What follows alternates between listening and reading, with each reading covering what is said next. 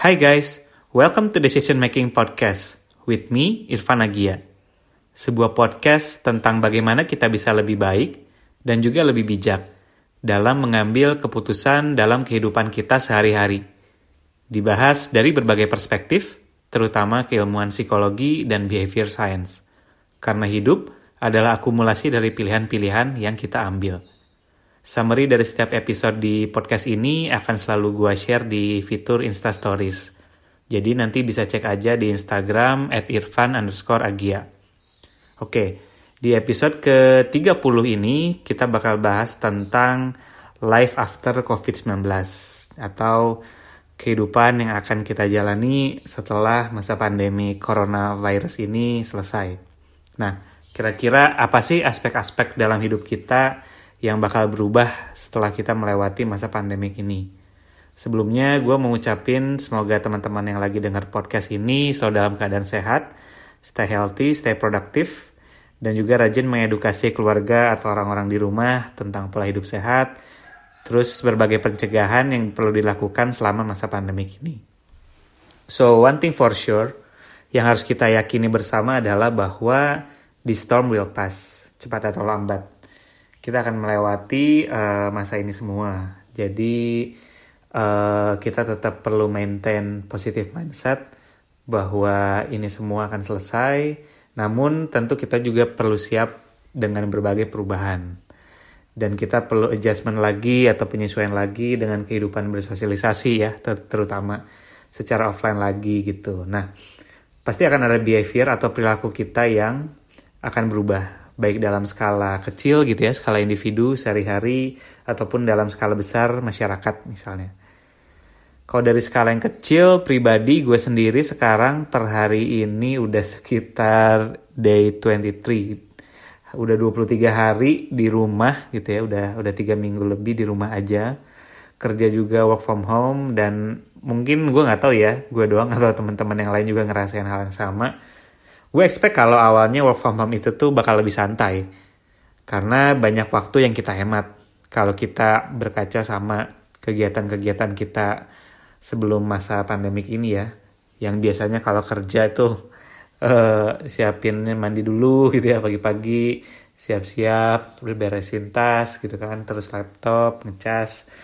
Terus ngabisin waktu di jalan yang kalau di Jakarta itu bisa minimal setengah jam sampai satu jam lebih lebih mungkin ya. Nah kalau WFH atau work from home kan nggak perlu beraktivitas kayak gitu ya. Nah mathematically speaking waktu yang bisa kita save gitu ya itu banyak banget. Di, kalau dibandingkan sama hal yang biasa kita lakukan sehari-hari dulu ya.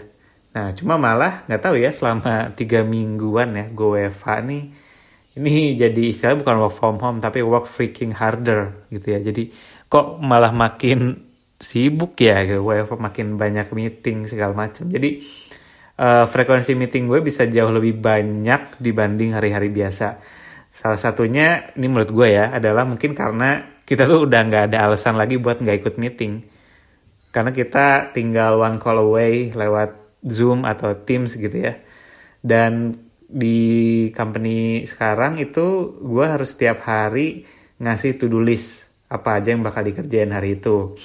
Fungsinya biar kita tahu kerjaan kita masing-masing dan juga orang lain gitu ya. Biar kelihatan workloadnya dan biar ketahuan gitu ya. Ini hari ini dia bakal gabut atau enggak gitu ya. Memonitornya lebih gampang. Nah, dari yang biasanya meeting offline itu yang hampir semua kantor atau tempat kerja sekarang itu mau nggak mau kalau pengen tetap jalan bisnisnya dipaksa harus adapt, terbiasa bekerja berhubungan dengan rekan kerja lain secara online. Nah, baik kita sadari maupun enggak, kita tuh sekarang dipaksa, tanda kutip ya, dipaksa untuk menjalani rutinitas yang tidak biasa gara-gara uh, masa pandemik ini. Nah, masa pandemik corona ini atau COVID-19 spesifiknya, menurut gue ini adalah event yang kategorinya sangat luar biasa dampaknya skala individu, kelompok, masyarakat, negara, bahkan global. Semua terkena dampaknya baik secara langsung ataupun gak langsung. So I think perhaps we're witnessing the biggest event of our generation. We'll make it through. Uh, gue yakin itu. But the pandemic psychological impact will going to remain in a distinctive way. Jadi uh, kasus COVID-19 ini tuh kalau secara psikologis gitu ya ada istilahnya itu sudah bisa dikategorikan sebagai namanya istilahnya somatic marker. Gue ulangi ya, namanya somatic marker. Nah, apa sih somatic marker itu? Somatic marker ini adalah suatu proses psikologis yang berpengaruh banyak dalam pengambilan keputusan kita, decision making kita. Ini adalah emotional bookmark, itu adalah tanda emosional it's so powerful that you will never forget it. Gue yakin ke depannya kita nggak akan bisa melupakan uh, pandemik ini ya, masa pandemi corona ini. Karena jujur kalau gue pribadi ini, I think this is the biggest uh, event atau ya the biggest thing that happen globally, hampir globally gitu ya, yang menurut gue dirasakan dampaknya hampir semua orang di dunia lah ya. Nah, kalau buat contoh lain, kejadian yang bisa dikategorikan sebagai somatic marker itu adalah kejadian contohnya di bulan sebela, uh, September ya, 11 September 2001 di Twin Tower WTC itu ya, Amerika. It's, it's also a somatic marker karena bagi terutama bagi orang Amerika ya, mereka akan ingat ketika kejadian itu mereka tuh lagi di mana, terus mereka lagi di mana ketika mereka dengar berita gitu ya dengan siapa mereka di sana ketika ada berita tersebut. Terus orang pertama yang mereka telepon gitu ya ketika kejadian ini berlangsung gitu ya. Ini itu adalah event yang punya yang sangat membekas gitu ya. Jadi somatic marker itu adalah uh, event yang sangat membekas yang sampai berpengaruh dan it's so powerful that we we, we won't forget it. Gitu. Jadi impactnya pun ke mana-mana sampai ke kehidupan kita juga ya. Nah, contohnya impact dari kejadian yang WTC itu yang 11 September ketika kita traveling gitu ya, kita udah mulai uh, apa membiasakan untuk dan juga ini dibiasakan oleh airport juga ya untuk uh, apa ngelepas sepatu gitu ya di security system terus kita harus diharuskan untuk kalau kita bawa sampo atau liquid itu harus di dalam apa packaging yang kecil yang transparan gitu ya. Harus dalam uh, ukuran yang ditentukan. Itu kan dulu behavior dan rules ini belum ada sebelumnya. Tapi semenjak ada kejadian tersebut aktivitas di airport itu berubah drastis lah ya. Dan pengamanannya sudah sangat ketat ketat banget gitu ya. Terus di sisi lain setelah uh, kejadian 11 September itu mall traffic juga sempat went down gitu ya. Jadi orang-orang ke mall atau ke public spaces itu juga udah mulai menurun dan kita mulai menormalisasi increasing surveillance. Surveillance ini adalah pengawasan gitu ya. Jadi terus juga karena untuk hal preventif bahwa kejadian-kejadian kayak gini itu bisa diminimalisir atau dihindari gitu ya. Jadi kita mulai terbiasa atau menormalisasi uh, pengawasan oleh negara misalnya. Terus juga debat tentang uh, pro kontra imigrasi juga skyrocket uh, trennya ya semenjak ada si apa kejadian ini gitu. Jadi itu adalah event atau kejadian yang mempengaruhi hampir semua aspek kehidupan orang-orang dan ada penelitiannya juga dari Martin Lindstorm. Ini dia uh, uh, melakukan riset neuroscience gitu ya menggunakan alat-alat yang mengecek aktivitas otak gitu ya neuroscience pakai fMRI namanya. Itu dia biasanya melakukan ini untuk uh, otak-otak konsumen gitu ya. Nah surprisingly uh, mereka uh, si Martin Lindstrom sama tim risetnya menemukan bahwa uh, amigdala ini adalah fear center. Amigdala ini adalah uh, core intinya kalau di otak itu yang tentang fear atau ketakutan. Nah ini memiliki asosiasi yang kuat terhadap somatic marker.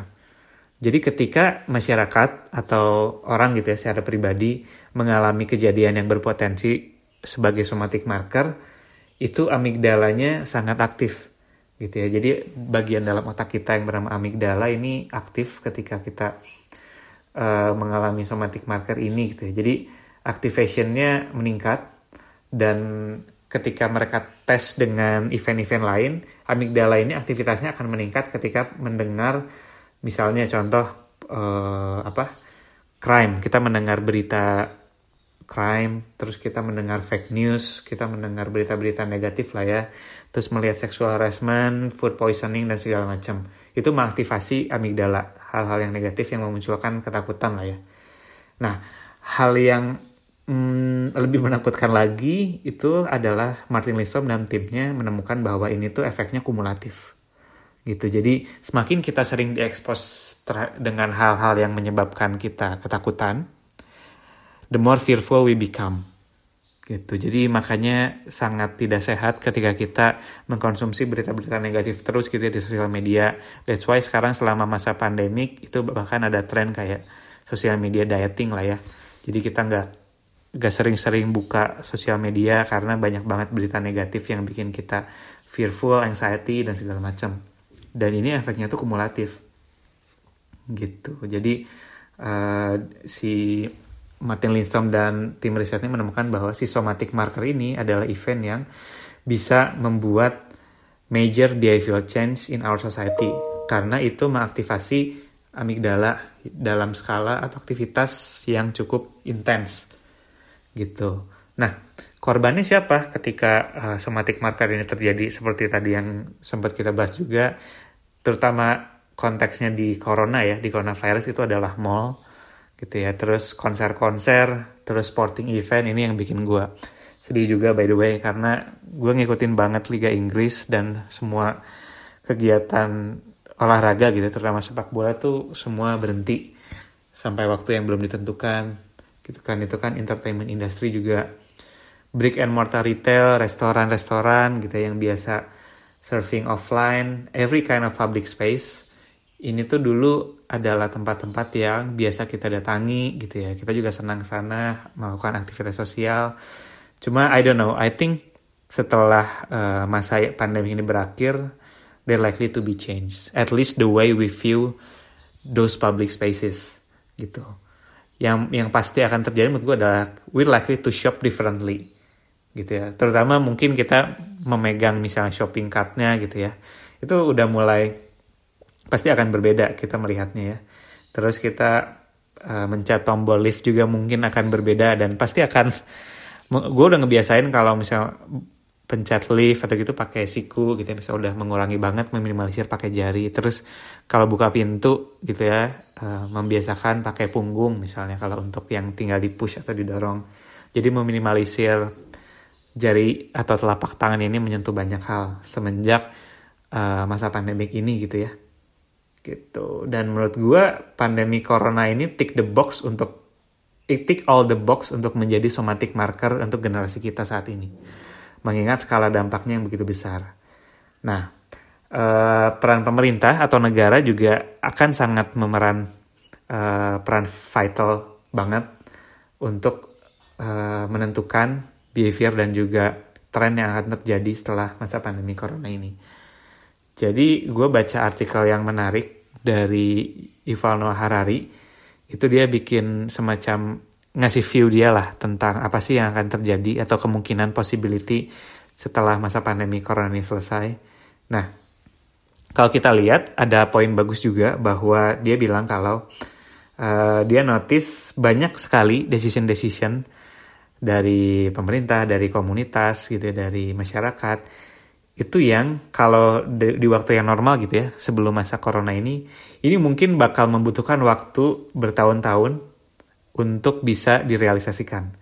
Cuma ketika masa pandemi corona ini terjadi ini keputusan ini bisa dibuat in a matter of hours dalam jam gitu bahkan teknologi-teknologi yang belum matang gitu ya atau immature and or even dangerous technology itu mulai di press uh, untuk di, di, digunakan gitu ya. Karena apa? Karena because the risk of doing nothing are bigger ketika kita mengalami masa pandemi corona ini. Nah, ini juga menarik bahwa kalau kita lihat hampir uh, banyak sekali negara yang ini kalau dari kacamata peneliti gitu ya, researcher itu jadi semacam a large scale social experiment. Gitu negara ini menjadi eksperimental sosial. Kenapa? Ketika apa sih yang terjadi ketika semua orang, not not not everyone, kebanyakan atau banyak orang itu bekerja di rumah dan berkomunikasi lewat online. Gitu. Apa yang terjadi ketika entire school atau university itu going online? Bayangin kalau di normal times gitu ya di waktu-waktu yang normal sebelum masa corona ini mungkin nggak akan terjadi gitu ya. Semua instansi ini dan kegiatan di push semua untuk online gitu. But well these are normal normal times. Nah ketika masa krisis ini kita akan dihadapkan oleh dua aspek yang vital yaitu tentang the first is between surveillance and citizen empowerment. Surveillance yang sempat kita bahas sebelumnya bahwa mungkin akan terjadi peningkatan pengawasan terhadap setiap individu gitu ya.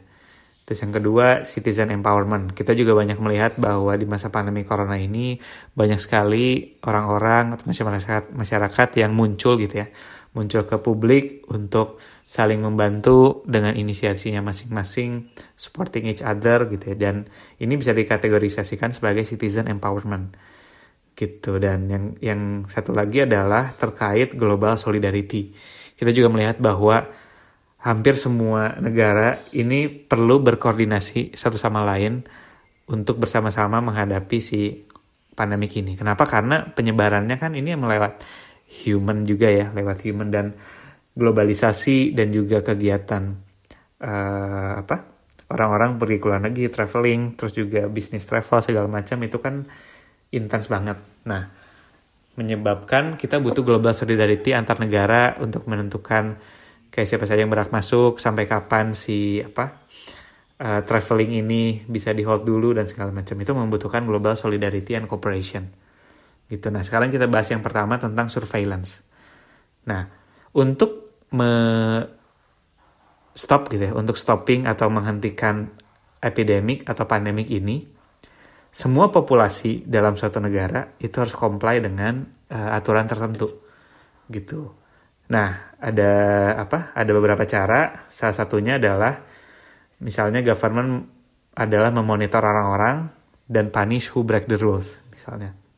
Nah, cuma today for the first time in human history, teknologi itu makes it possible to monitor a lot of people at the same time, gitu ya. Sekarang zamannya udah makin maju, kita juga negara, I, I think government dan juga pihak-pihak tertentu sudah punya bisa memonitor gitu ya banyak-banyak data dari orang-orang di Indonesia gitu ya, terutama gitu. Nah, itu juga melihat bahwa kalau di negara lain, contohnya di China, itu mereka bisa monitoring people smartphone pakai face recognizing kamera terus bisa juga uh, meminta masyarakatnya untuk ngecek body temperature mereka gitu ya. Nah dengan surveillance technology ini si apa negara China bisa secara cepat quickly identify suspected coronavirus carrier.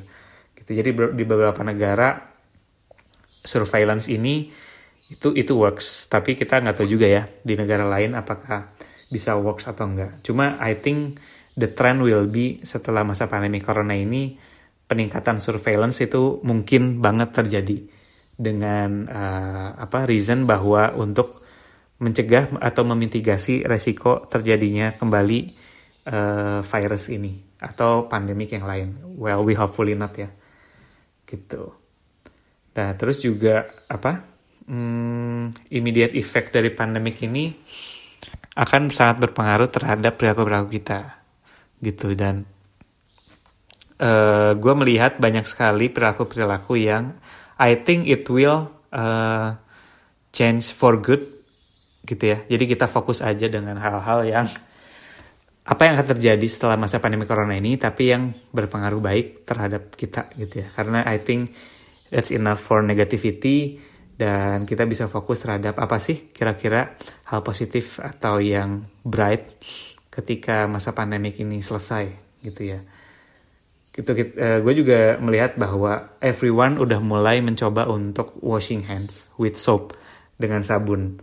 Nah sebenarnya ini tuh bukan hal yang baru gitu si Yuval Noah Harari aja bilang kalau honestly si be, apa? Cuci tangan pakai sabun ini adalah one of the greatest invention ever in, in human hygiene. Gitu ya di simple action itu bisa save millions of people every year. Gitu dan kita tuh take it for granted terhadap si metode cuci tangan pakai sabun ini sebenarnya. Gitu jadi sekarang kita juga tahu bahwa most of uh, germ atau bakteri itu kan tertularnya lewat apa medium yang paling seringnya adalah telapak tangan. Sedangkan kita baik kita sadar atau tanpa sadari kita banyak sekali megang-megang apa hal-hal kayak tembok atau knop pintu atau tombol lift segala macam itu bakterinya banyak banget. Bayangin kalau kita semua ini udah fully aware dan fully terbiasa untuk cuci tangan pakai sabun ke depannya, kita tuh udah bakal meminimalisir banyak penyakit-penyakit uh, penyakit -penyakit lain yang mungkin terjadi karena infeksi atau virus lain. Kayak gitu. Jadi today billions of people daily wash their hands. But tapi bu tapi ini karena mereka mulai understand the fact. Dan mereka tahu gunanya apa untuk mencuci tangan pakai sabun gitu. So I think this will be great untuk healthy behavior ke depannya kita. Karena sekarang kita dipaksa untuk sangat conscious dan aware terhadap kondisi kesehatan kita masing-masing dan juga kesehatan orang lain. Seperti itu Nah, terus kemudian yang gue lihat hal positif lainnya adalah I think this will be a, an era where a return to faith in a series expert. Ketika masa pandemi ini kita tuh butuh expert, kita tuh butuh pendapat ahli, kita tuh butuh pendapat orang-orang yang berpengalaman, yang punya latar belakang uh, sesuai di bidangnya untuk helping us melewati masa pandemi corona ini, gitu. Jadi menurut gue ke depannya kita udah mulai akan memberikan faith kita atau memberikan kepercayaan kita kepada expertnya di bidangnya masing-masing. Gitu. Terus juga uh, online activities of course ya ini I think it's not debatable. Ini pasti akan meningkat gitu ya. Dan I think one of the most uh, good way atau good impact adalah a healthier digital lifestyle. Gitu. Sekarang kita juga lihat bahwa di sosial media banyak orang atau instructor-instructor mulai go online ngasih free classes gimana cara kita yoga tiap pagi gitu ya. Atau misalnya cara apa? Menjaga kesehatan semua lewat lewat online dan mereka memberikan akses. Dan banyak banget sekarang orang yang mengakses konten-konten tersebut gitu ya untuk. So I think it it's a good sign kalau kita bisa punya a healthier digital lifestyle gitu. Terus juga uh, the rise of telemedicine. Nah ini juga kita banyak uh, dulu kita mungkin uh, agak skeptis ya terhadap akses memberikan mendapatkan akses terhadap online apa medicine lewat lewat online gitu ya. Karena kan kadang kita harus ketemu orangnya dulu untuk memastikan obatnya benar atau enggak atau sesuai dosisnya atau enggak sekarang I think this will be the rise of telemedicine gitu ya. jadi orang-orang sudah mulai percaya dan juga memberikan uh, apa uh, giving their try untuk mencoba telemedicine gitu dan science will reigns again jadi uh, ilmu ilmu sains itu akan banyak disoroti juga karena di masa sekarang kita butuh data dan juga hasil yang akurat dan berdasarkan scientific study gitu ya. Nah, Terus juga dari sisi mungkin dari sisi apa mental health juga mental health bahwa uh, kita dituntut untuk terus menjaga positif mindset kita, mental health kita gitu dan ini membuat orang akan semakin aware terhadap mental sendiri dan bagaimana mereka perlu coping dengan stres atau dengan uh, apa pun yang terjadi ketika masa pandemi ini. Terus dari sisi entertainment, di sisi entertainment ini I think uh, trennya akan bergeser ke short video dan juga cinema atau streaming uh, movies ya dengan adanya si masa pandemi corona ini dan juga akses online. Terus dari sisi sosial media, apakah mungkin ke depannya I think ini open to discuss gitu ya. Apakah online influencer itu akan menjadi sangat berpengaruh ke depannya dan juga mungkin orang-orang kalau gue lihat sekarang party-party itu ada ada house party selain disco itu udah mulai di online gitu ya. I think it's one way for them to cope with the boredom dan I think online ini bisa menjadi medium yang mulai dibiasakan untuk dilakukan oleh orang-orang. Terus juga online gaming. Nah online gaming ini pasti industri yang akan sangat rising setelah masa pandemi corona ini. Orang-orang udah mulai uh, shifting their entertainment salah satunya ke online game juga.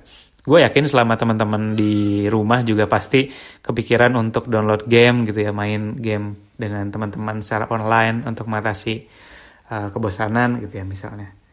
Terus education juga. Nah I think education ini salah satu industri yang akan terdampak besar setelah masa pandemi corona ini but I think it's it's also in a good way juga dengan uh, misalnya dosen-dosen atau juga pela, apa mahasiswa-mahasiswa itu di force untuk terbiasa pakai online gitu ya. Dan juga uh, apa dilihat dari trennya ini kan banyak banget akses-akses terhadap online education yang udah mulai dibuka ya terutama di Indonesia. Ini juga bisa menjadi wadah edukasi untuk orang-orang terutama orang tua murid gitu ya orang tua untuk juga mulai bisa uh, mengakses dan juga memberikan edukasi terhadap anaknya di rumah dan menggantikan roles uh, guru gitu ya, guru di sekolah sekarang belajarnya di rumah aja. Gitu. Terus uh, juga tentang uh, fintech juga. Nah fintech ini menarik juga bahwa uh, menurut gue ke depannya orang akan mulai terbiasa untuk online payment. Gitu ya, di mana sebenarnya kita juga tahu bahwa uang hard cash gitu ya uang uang tunai itu kan salah satu media yang buruk juga untuk bisa menyebarkan uh, bakteri atau virus gitu ya. Dan di masa sekarang orang-orang dipaksa tanda kutip untuk uh, mencoba melakukan alternatif pembayaran dengan online payment gitu ya. Dengan delivery service dengan online payment gitu ya. Jadi I think ke depannya orang-orang akan mulai banyak juga mencoba untuk uh, e-payment. Dengan mendownload misalnya aplikasi apa? e-wallet atau e-money gitu ya gitu dan bisnis travel juga ini I think ini adalah orang yang sangat terdampak gitu ya. pasti uh, apa uh, company-company akan mengurangi bisnis traveling terus juga orang-orang yang akan travel sendiri akan juga uh, berpikir dua kali gitu ya sampai pokoknya sampai ini menjadi kondusif baru ini akan booming kembali dan I think it will it will booming lagi uh, terutama untuk holiday traveling ya karena bayangin aja uh, mungkin untuk orang-orang terutama yang terdampak misalnya reschedule gitu ya atau refund dari masa pandemi corona ini pasti akan traveling dan juga teman-teman di rumah yang mungkin bosen banget gitu ya. Pasti juga salah satu alternatifnya setelah masa pandemi corona ini selesai adalah mulai refreshing untuk cari li cari liburan gitu ya. Nah also tentang food juga gitu ya. Nah food ini pasti meningkat nih food delivery gitu. Nah, jadi banyak banget hal yang akan berubah setelah masa pandemi corona ini. Tadi seperti yang kita udah bahas banyak, ini summary-nya tentang surveillance juga. Mungkin ke depannya kita juga akan banyak menormalisasi surveillance atau data-data yang memberikan data-data yang dibutuhkan untuk uh, minimalisir masa pandemi ini terjadi lagi. So, masa pandemi COVID-19 ini adalah event yang di bisa dikatakan somatic marker yang mungkin tidak bisa dilupakan. Dan I think tidak bisa dilupakan oleh generasi kita gitu ya. Dan ke depannya setelah masa corona ini selesai uh, akan banyak behavior yang berubah dari segi konsumsi dari segi kita mengkonsumsi media terus juga cara kita kerja gitu ya.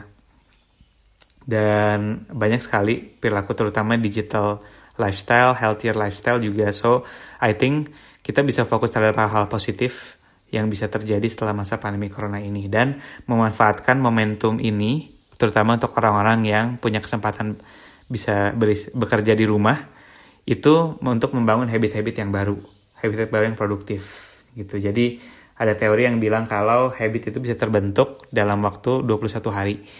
Nah, 21 hari pun itu harus terus-terusan konsisten. Nah, gue sendiri ini udah hari ke-23 dan gue sendiri sudah mulai punya habit baru dan memang mencoba punya habit baru yaitu tiap pagi gitu ya gue download. Teman-teman juga bisa download nama aplikasinya tuh PIK PEAK itu semacam brain games itu. Itu untuk mengasah kemampuan otak teman-teman dan juga keep the brain sharp gitu. Itu itu cuma 7 sampai 8 game aja per hari dan per game itu cuma 3 menit 4 menit. Tapi itu punya banyak banget pilihan dari mulai mengetes memori, coordination gitu ya terus juga apa uh, language itu banyak banget teman-teman cukup eh, uh, 10 menit sehari itu uh, sekarang gue hampir gue tiap hari gue tiap hari pakai pick itu untuk uh, keeping my brain sharp gitu ya. Ini udah menjadi habit gue sekarang. Terus gue juga download Blinkist ini untuk baca buku-buku gitu ya atau artikel art, uh, buku apa rangkuman buku-buku dalam uh, waktu yang singkat. Terus juga gue download 7 minutes workout itu gue sehari uh, dua sesi pakai 7 minutes workout ini. Itu uh, pagi sama malam itu spend aja waktu sekitar 8 sampai 9 menit untuk olahraga uh, satu sirkuit. Itu membantu banget untuk keeping our health uh, fit gitu. Dan ini adalah menjadi momen di mana teman-teman bisa mengeksplor akan membangun habit seperti apa sih yang produktif dan sehat gitu ya. Nah untuk uh, selanjutnya I think that's all tentang uh, life after corona virus. One thing for sure yang harus kita yakini bersama adalah bahwa the storm will pass cepat atau lambat dan kita pun harus siap dengan berbagai perubahan dan adjustment lagi dengan kehidupan bersosialisasi kita secara offline lagi. Itu pasti akan ada behavior yang berubah seperti yang tadi udah banyak kita bahas sebelumnya. Oke, untuk episode selanjutnya gue bakal bahas topik tentang perfectionism. Itu eh, apakah menjadi perfeksionis itu baik atau buruk, terus dalam hal apa kita bisa jadi perfeksionis atau enggak, dan sebagainya. So, sampai jumpa lagi di episode ke-31. Kalau ada request atau masukan tentang feedback atau ada apa topik yang pengen dibahas, boleh email atau message gue di Instagram at irfan underscore agia. Sampai jumpa di episode selanjutnya, episode 32. Stay safe and stay healthy. Thank you.